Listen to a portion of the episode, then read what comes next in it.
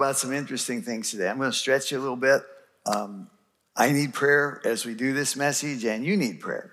So let's ask the Holy Spirit to help us out, all right? Father, you're the best, and uh, we're just glad we're your kids. We're glad that you love us and that you've blessed us, you've empowered us. Lord, teach us today. Holy Spirit, live big in us. Help us to understand what we're saying, where we're going, and make it part of our lives. In Jesus' name, amen. Well, we're into a brand new series. Actually, uh, the guy who spoke last week launched it, but let me give you a context. Our series in, is entitled For They Shall See, or we would say We Shall See. Basically, it comes from Matthew uh, 4, verse 8. It says, Blessed are the pure in heart, they shall see God.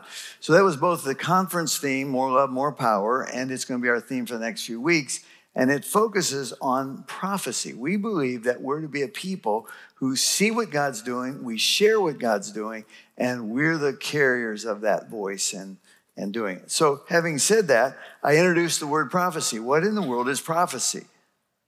Well, prophecy is simply um, speaking the words and thoughts of God on His behalf, or maybe bringing insights out of heaven down to earth that we can use.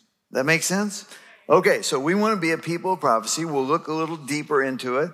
Uh, next week is going to be very interesting. Uh, my wife Diane is going to share the prophetic history of this church as well as the movement called Vineyard that we're in. And um, if you haven't seen the Jesus Revolution movie, that would be a very interesting movie to watch before next week. We'll also talk about how you can steward the prophetic gift within you, and we all have one. So it's a message for everybody. Basically, today we want to look at the concept of prophesying through the appropriate lens, L E N S, glasses, lens. We want to see things according to the lens of the new covenant. Now, I've introduced another term, and so this is getting a little bit, um, feels like a teaching, but hang with me here. Covenants are very important. We need to understand what covenant we're living under. And I'll be surprised if some of you don't have a moment in this message where you say, wow, he's saying some things I never really thought about before. I'll define covenants, how they fit together in just a moment. But look with me at this illustration. How many of you recognize what I have put up here? Anybody ever have one of those? You were probably proud of it when it came out. Anybody still have one of those? Now let's look at the next picture. Obviously, this is what everybody wants a sleek, new, fast, hyper powerful, everything good and wonderful. Well, let's put them up side by side. Now, what do we do with those old ones?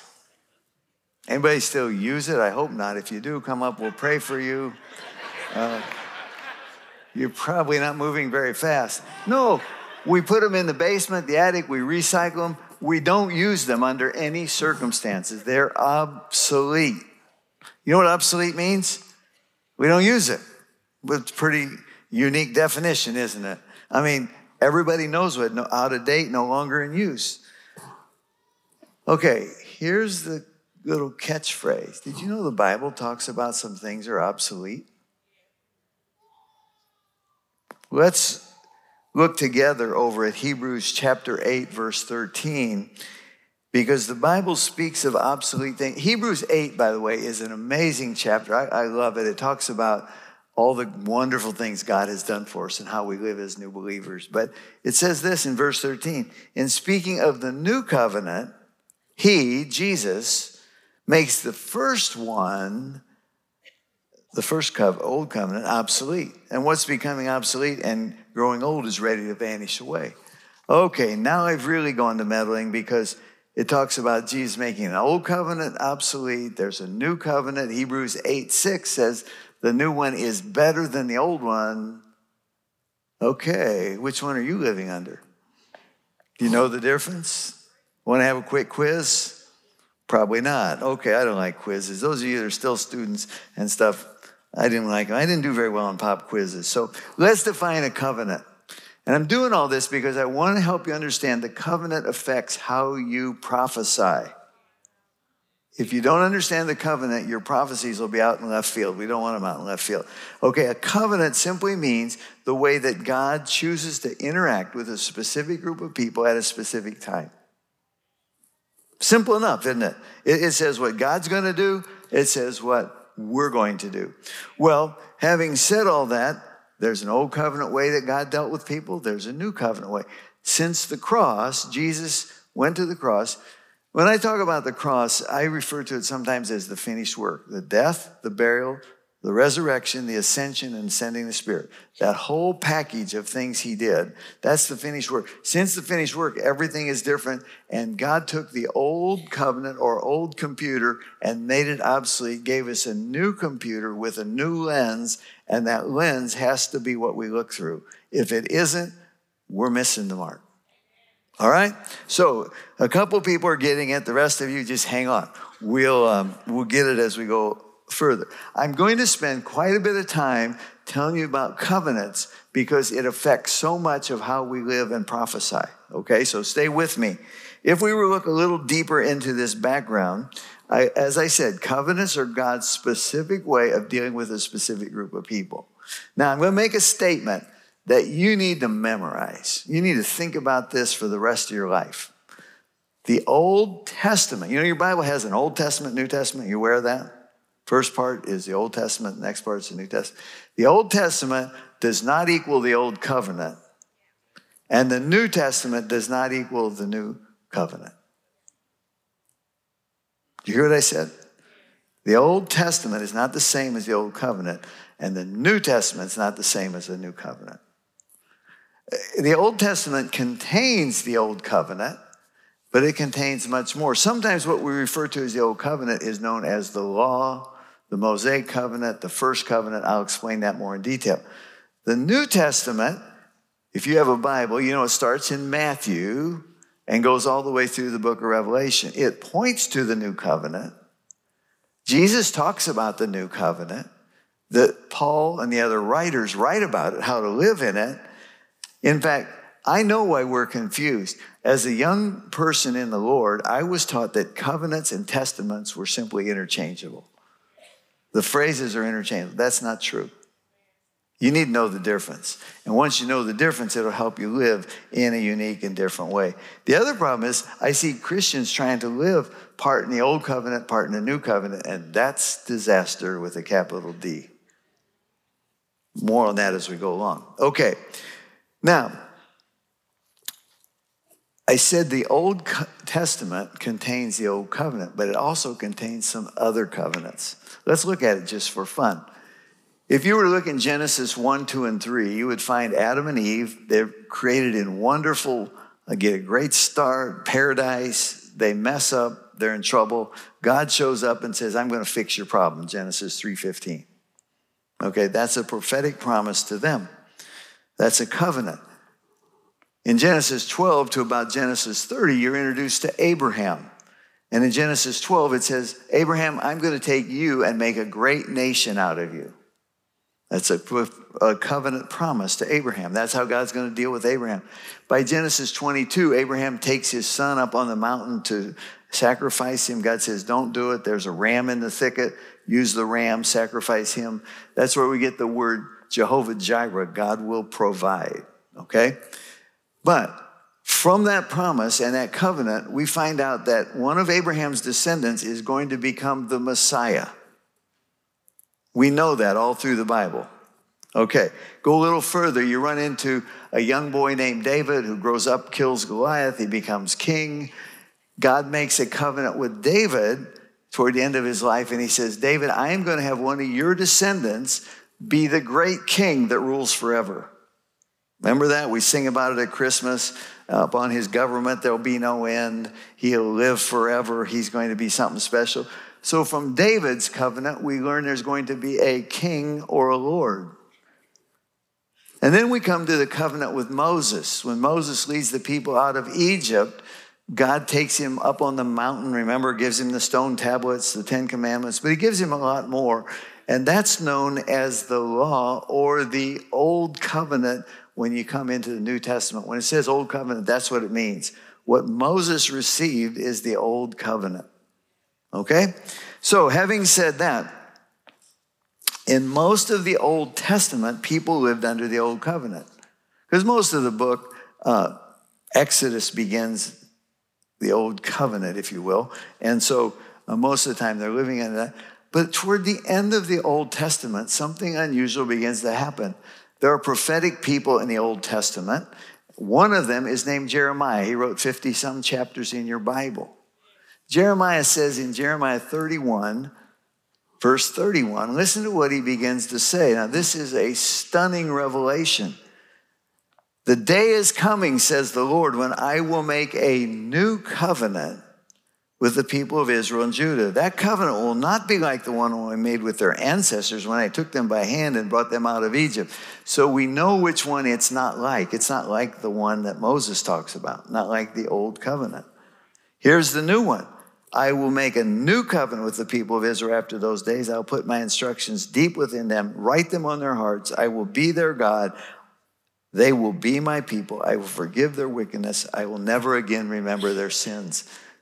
Now, from our point of view, this is quoted, by the way, in Hebrews chapter 8. We sit and say, wow, that's a perfect picture of the new covenant. I don't know what poor Jeremiah thought. He couldn't have seen any of it. He just saw a little piece of, of what's coming, but he did see we're going to get a new heart. That sounds good.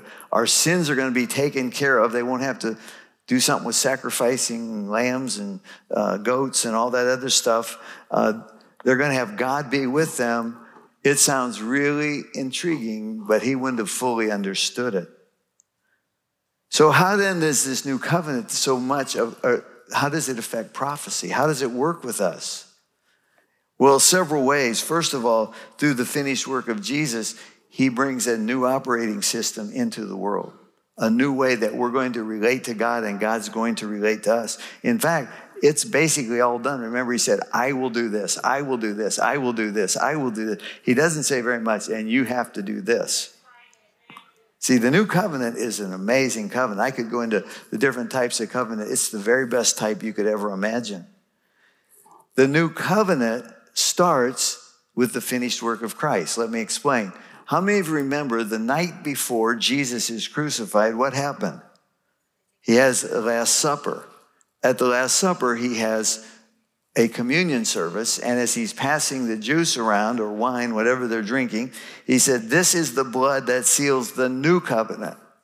It will be poured out for many for the complete forgiveness of sins.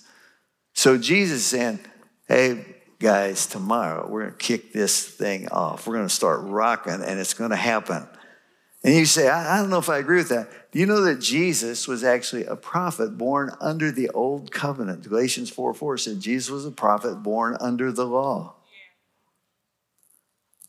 Still not convinced? John the Baptist was an Old Testament prophet. It says John the Baptist was the greatest man who ever lived in the Old Testament. But the least in the kingdom is greater than John the Baptist. I'm thinking, you and I are greater than John the Baptist. He looked like a pretty important character to me. Why? Because we're in the kingdom, we're in the new covenant. Uh, it's just, it's stunning to, to see what the Bible actually says. The, this new covenant just changes everything in God's way He relates to us. It, it, he wiped out our sins. He forgave us. He made us righteous. He calls us saints, not sinners anymore. For those of you who were tracking when I talked about the covenants, do you know what came out of the new covenant being introduced? Abraham's covenant was fulfilled. We now have a Messiah. David's covenant was fulfilled. We now have a king. The Mosaic covenant was fulfilled because Jesus fulfilled it, and then he said, We don't need this one anymore. I'm going to give you a new one. See, God dealt with the Israelites through the Mosaic covenant, He deals with the believers through the new covenant. When you understand that, you can prophesy differently. See, we're new creations. We're actually living in a new age already. Here's the secret of the kingdom that most people miss. Everybody thinks something good's coming someday.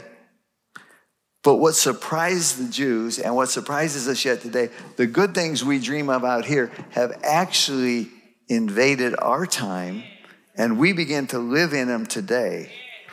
We're not waiting for the future. We're inhabitants of the future. We're living in the future. We're, we're advertisements of the future. Wherever we go, people say, wow, that bunch down there, they're futurites. I better learn to live like them. See, we, we really get the wrong idea of Christianity. Sitting in my notes, but how many of you th- used to think Christianity was go to church, behave, if you're married, stay married, serve in Sunday school, give a little, and don't get in trouble? I hope you do all those things. But that isn't what Jesus died for. He died for a family that could begin to start doing what he was doing here on earth and keep doing it. And he called us Christians, which means little Christ like ones. See, once I reframe what our job assignment is, we suddenly have a different perception on what life ought to be like. It isn't to be the nicest guy in the neighborhood, it's to represent the king. Now, doing so, I bet you will be the nicest guy. But if you don't get your priorities right, you'll end up in the ditch. And so most of us in the ditch half the time, anyhow. But again, so you see what I'm saying? It's like a, a whole computer upgrade. We had one that's obsolete. We now have a new one with bells and whistles, and he keeps upgrading us, eh, our mind all the time. Now, let me just, before I talk about prophecy, let me t- give you just a little bit more. The new covenant is the framework in which God relates to us. This is what he's going to do. So, having said that, did you know the new covenant's between the Father and the Son? See, I bet you thought it was between God and you.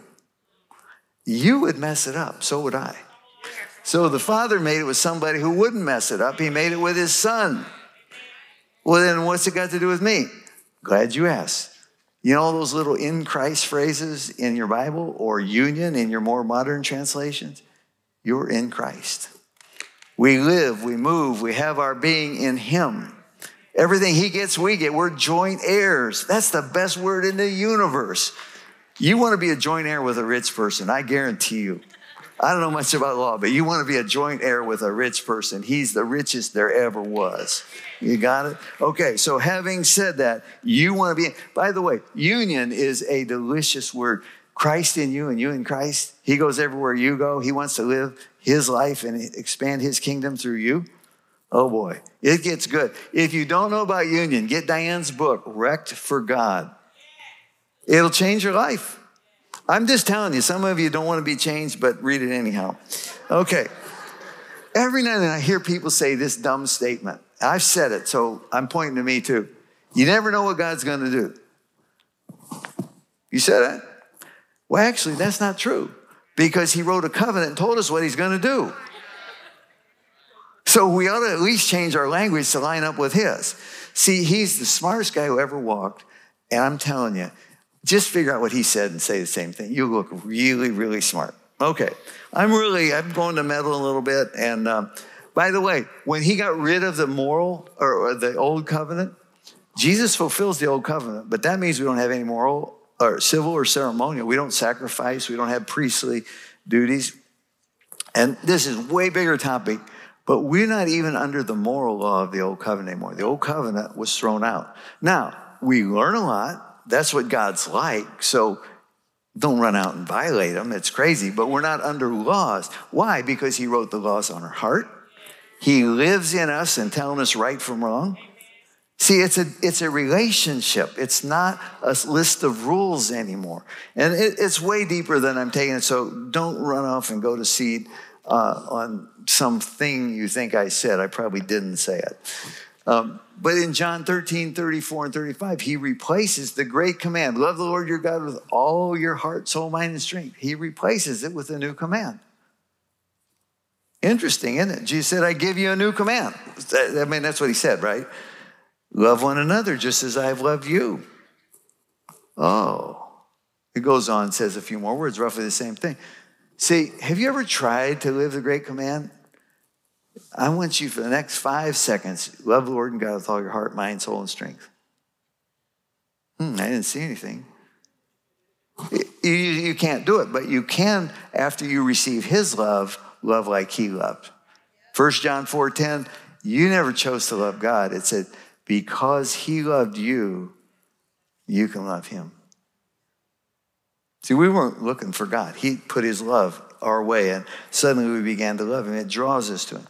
Okay, having said all that, we have a new framework, we have a new lens. How does this affect prophecy? Okay, huge implications. Old Testament prophecies out the window. We're all new covenant prophecy, okay? Uh, prophets. Now, the Old Testament guys looked forward to the cross. They saw dimly, but all their prophecies were future oriented in a sense, looking at the king and the kingdom coming. Um, they saw things, but they only saw it partly. Like David, who the, the guy said was king, in the Psalms one time he writes, Blessed is the man whose sins are forgiven. He saw that, but he didn't understand it, I'm sure. You know, when Isaiah in Isaiah, um, when, when he prophesies a virgin will conceive, do you think he fully understood what that meant? Doubt it. How about Isaiah 53, the great chapter on the crucifixion?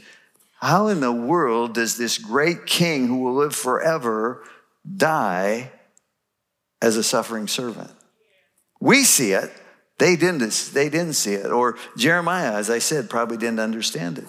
There were very few prophets among them in those days. Very few. Here, there'd be one. Very high requirements. Their themes were judgment, uh, very foreboding, condemning. You know, like uh, smash their teeth out. You're going to get captured and go into captivity. Just not very good. Sin was the big issue. God was always on them about their sins. So, okay, here's a story from about 35 years ago. This really happened. You can't believe it when I tell it to you, but about 35 years ago, there was another church in town, a group of people, some men in it, were really Old Testament oriented in their prophecy. God hates you, God's mad at you, you're a bunch of sluggards, on and on. They were going from church to church. This is the honest truth. They would put a man at each exit and they would block the exit and then begin shouting prophetic curses at the people in the church. Like, you're a bunch of uh, worthless sinners. Nobody likes you. Nobody wants anything to do with you. On and on. That wasn't even Old Testament prophecy. That was just being weird. Okay? But here's the, here's the, here's the part you probably won't believe. I heard they were going from church to church. They'd been to about five churches. I heard the vineyard was on the line, on the list. So I told our people one Sunday, I said, hey, there's going to be some people come to disrupt us and they're going to shout bad things. But I'm not going to let it happen. But I didn't know what I was going to do. I saw them walk in one day.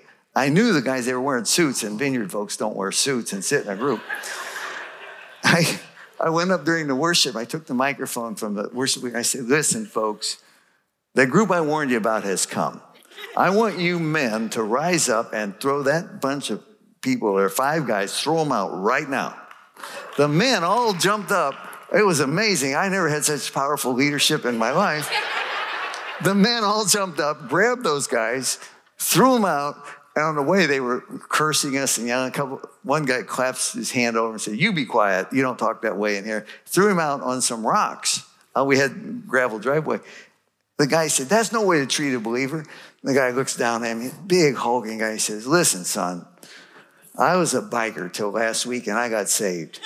You should be thankful that I'm saved.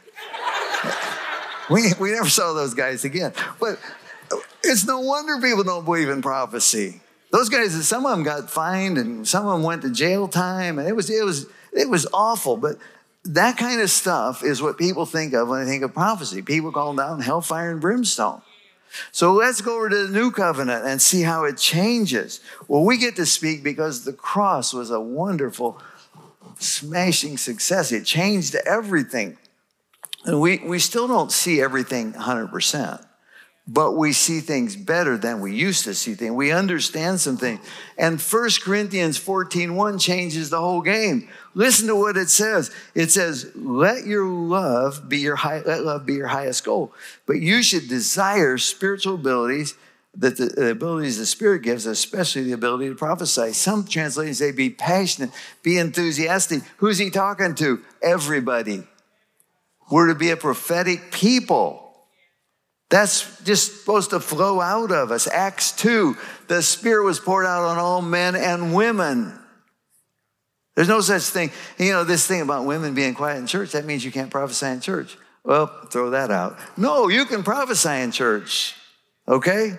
It's, it's all part of it. It's part of the reality. You see, it's a community focus. Remember, it was individual focus in the old covenant. In the new covenant, it's all of us as a prophetic people. Let me say something. The church always has been and always will be the single solution to God's problems on or the not God doesn't have any problem. The problems God's wanting us to resolve on planet Earth.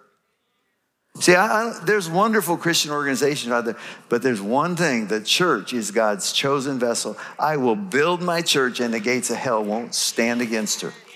See, we are loaded with gifts and fruit and the Holy Spirit and the wisdom of Christ. Why shouldn't we change the world we live in? We, we ought to be the most powerful people around. By extension, from what I just said, I don't believe in prophets that don't belong to a church. Now that gets sobering because I run into prophetic people who think, oh, I don't need a church, I'm prophetic. You're nuts. As well as, as well as the fact I don't believe it, I don't see it. Uh, you know, right now down there in the uh, chapel, they're building prophetic community by training a group of prophetic people. My wife, the Crastas, the Hanlons, Pam White, a whole bunch of key leaders around here are training the next group of prophetic people. Now, that doesn't mean you're not prophetic, you are too, but some of them will have to lead us and help us to understand where we're headed. See, again, um, I, I, just think that it is so, so important that we understand what covenant we in. For instance, we say our sins were forgiven. Yes, they were. Doesn't mean we can't sin again, but they were forgiven. Christ dealt with sin. So you can't prophesy, you're a sinful bunch. You don't know the new covenant. You got to know the covenant you're prophesying under. Or you're not speaking for God, you're speaking out of what you read somewhere else. There's plenty of issues in the church, and people sometimes need to be, um, you know, taken aside and corrected for their lives but it's not a prophetic word in sense. They can't be heavy and, and gloom and doom. Did you know that heaven is still rejoicing over the come behind victory that Christ pulled off at the, Christ, uh, at the cross? Some of you are cheering your basketball teams on. You're excited when your team comes from 15 down with two minutes left. Heaven is still roaring about it. It was a stunning turnaround. It looked all things looked bad, and all of a sudden Christ is alive and King of the world. See, our prophecies ought to talk about the kingdom is here, it's taking territory it ought not to be. I hope we survive till the end. I hope we're able to make it. I just hope we have enough measly little uh, goodness of God that we don't all get run out of the country. No, we're, we're the kids of the future. We're the kids of the kingdom. We, we speak of the kingdom. We need to have a different attitude. I was talking um, you know, before I go to that story, our prophecies need to be full of encouragement, edification, exhortation. That's 1 Corinthians 14 3. Earlier this week, I was I, had a meeting with a man who, not from this church, well-known Christian uh, guy. He said, "Look, I've been diagnosed with very serious illness. My uh, family relationships are breaking apart. My business is going broke." He said, "It's all because." Uh, there's so much sin and I've just not lived up to all I should. And I looked at him and I said, You're living in the old covenant. You need to understand the new covenant. Jesus said, I'm the healer. Jesus said, I'm the forgiver. Jesus said, I'm the one that restores broken relationship. Myself and a third person prayed with this guy for 15 minutes, talked to him about who God was, who he was. His countenance changed. Yeah, it's too early to know how much lasting impact it had, but in 15 minutes, he began to have hope. See, we're the people of the kingdom with righteousness, peace, and joy. The kingdom is righteous, peace, and joy in the Holy Spirit. Righteousness means we're free of guilt and shame. Peace means we're at peace with God and peace with man. And joy isn't the whole world trying to have happiness and all this other crazy stuff. We have joy all the time. See, we just need a different perspective. And I hope today what I've done is, is begin to give you a different perspective that prophecy flows out of us because we have, we have it made. We're the biggest lottery winners the world has ever seen. All right? It's going to cost them billions to take care of me throughout eternity. I don't know about you. I have some pretty high expectations. All right. I, my time's up. I need to wrap this up. So let me just say this. We need to prophesy, but we need to be new covenant prophecy or people from new covenant perspective. Jesus has already done it all. It's been a wonderful ride. We, we're to be a prophetic people, speaking his word, bringing heaven to earth, changing situations. I, I don't have any more to do other than say, get a lens of the new covenant. Realize you're in the new covenant. The old covenant isn't for you anymore, it's been made obsolete. Learn what God did for you because he relates to you based on new covenant principles. And you relate back in turn based on what he said about you. It's stunning. It's beautiful. It's good. But it's going to take a while for all this to sink in. Remember, the New Testament and New Covenant are different. The Old Testament and Old Covenant are different. We live under the New Covenant, and the Old Covenant has been made obsolete. We're to be a prophetic people. What more can I say? Go for it with the grace of God. Amen. Amen.